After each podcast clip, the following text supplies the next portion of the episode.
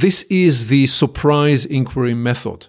By asking a question people do not expect, we carve a new space for discovery and discussion.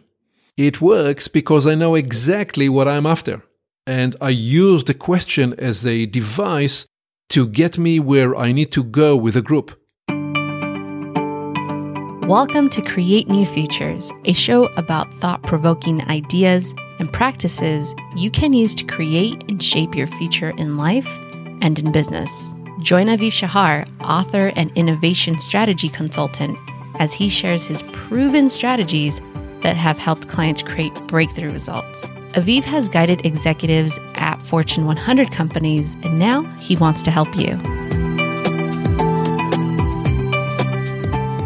This is Aviv with a new episode of Create New Futures. And this one is titled The Three Mindsets and Your Biggest Choice Ever. That's right. We are about to bring the magnifying glass to the biggest, most critical choice you will ever make. Here is the backstory for this insight. It is spring 2006, and there are 30 Hewlett Packard managers in that room. They have gathered from Argentina, Brazil, Chile, Colombia, and Mexico. We are meeting for four days in a resort near Lake Chapala, outside Guadalajara in Mexico. I have been helping this organization improve its business results and agility by building its leadership talent and energizing a culture of purposeful engagement to be a valuable catalyst for the future the managers intend to create. I must learn about their business and organizational vision and internalize their professional and personal aspirations and hopes. They educate me about the Latin American cultures. The importance of family reminds me of the Israeli and the Jewish family ethos.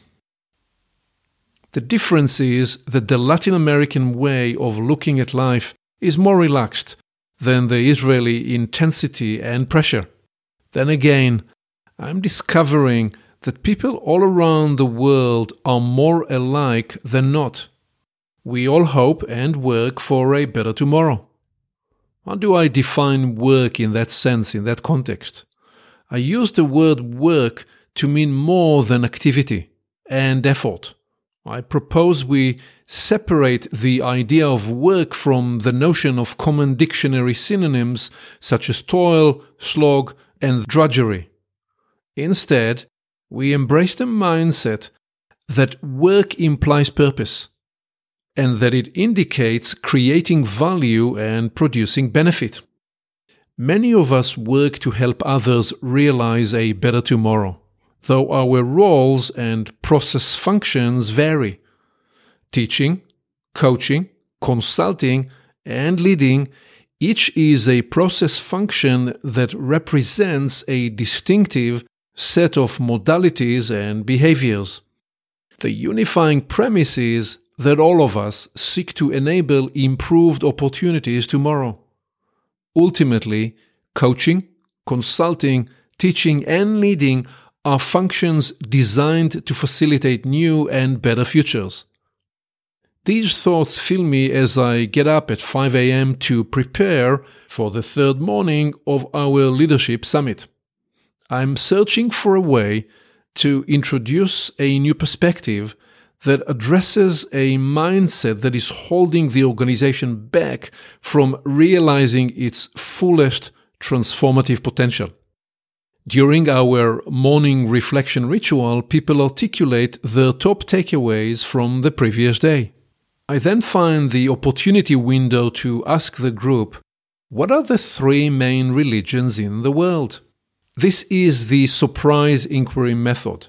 By asking a question people do not expect, we carve a new space for discovery and discussion.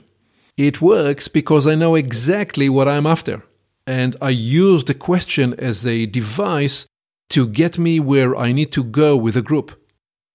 A ripple goes through the room because of the unwritten rule that you do not bring up religion in a corporate meeting.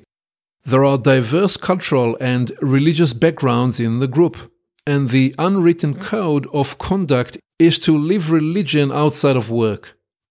After a moment of silence, someone volunteers an answer Christianity, Islam, and Buddhism. Yes, I say, and I'm asking about the other three major religions. This is a reframing challenge, not a trick question. Sensing the confusion, I offer while Christianity, Islam, and Buddhism may be the three largest organized religions, what are the three major religions to which people pledge themselves? Reframe for a moment the meaning you attach to the word religion. Think of it not as an institution, but as a mindset people embrace. What are the three mindsets that govern people's way of going on and how they live their lives, the mindsets that direct their response and engagement. Riddles work to sharpen people's thinking. I never use them casually, only as conversation portals with specific purposeful intent. As the managers try to resolve the riddle by using what they know and assume to be the case, they push their own thinking to explore new ideas. We go back and forth and work with answers offered by the group to surface the mental models that instruct their thinking. To help their search, I use the hot cold scale. For example, that's a good answer, I say to the first attempt. It is a 6.5 out of 10. How would you state an even broader case is a typical prompt I offer to keep the discovery going. And then you're really getting close. This probably gets us into the 9.3 zone. If you now can codify the essence of what you're saying, it will get us the answer.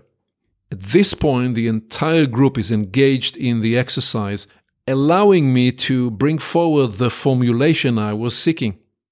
These last 15 minutes produced enough energy to make the codified language potently memorable. There are three mindsets that I propose can be viewed as religions because people pledge allegiance to them in how they think, and because their tenets guide people's beliefs and behaviors. They are the mindsets of what's wrong, what works, and what matters. The first religion, the mindset of what's wrong, is the most prevalent it is the easiest to fall and it gets the most airtime. 95% of what is presented every day as news is framed as fault, blame, and wrongdoing. Unless you consciously make a different choice, finding what's wrong is your default mindset, and you find yourself daily in the what's wrong church. The second religion is the mindset of what works although perhaps only 4.99% of the world's population consistently practice this mindset, thank God it often prevails. The world progresses by what works. Choosing to follow the path of what works and making it your response template brings multiple blessings and energy. In the What Works temple, you empower yourself to participate in shaping and creating what can happen. The third mindset builds upon the second and is the rarest of the three. This is the mindset of what matters. All of us have the instinct of this mindset, but only a few act on this instinct to make it the central, self directed choice. For many people, the impulse of what matters is covered by the myth of tomorrow. This is the myth that says tomorrow, next year, in five years, when I finish doing the things I have to do, I will be able to focus on what matters. These are the three major mindsets, the religions people choose to practice what's wrong, what works, and what matters. Every day you find yourself at the leadership crossroads where you are faced by these three. Your choice defines you as a leader. I propose to the management team that this decision point is available for all of us in each of the personal and professional roles we play. You come to work and you can choose to focus on what's wrong. or you can choose to focus on what works or on what matters. The what's wrong preoccupation weakens you. The what works focus creates movement. And the what matters empowers and builds your impact and presence. My description is followed by suspended silence. For a moment, no one speaks. Many appear to be lost in deep reflection. We're touching something beyond the differences of our upbringing, a vein we all share. We all want to be involved in something that works, that matters, and that makes a real difference. The silence in the room is broken. I have been in the what's wrong religion for too long, says one manager. And she adds, I need to convert to the religion of what works. Moving from what's wrong to what works is simple. It involves a pivotal and challenging decision the conversion to what works is a shift from victimhood to personal responsibility. Choosing to take personal responsibility is the most pivotal decision you and I can make. Indeed, the biggest choice we each can make is to let go of the preoccupation with what's wrong in favor of focusing on what works. The second conversion from what works to what matters is the journey from success to significance. Now it's your turn. Turn this key. Here are seven ways you can apply the second and third mindsets and leave the first for those who cannot or will not make a different choice. 1.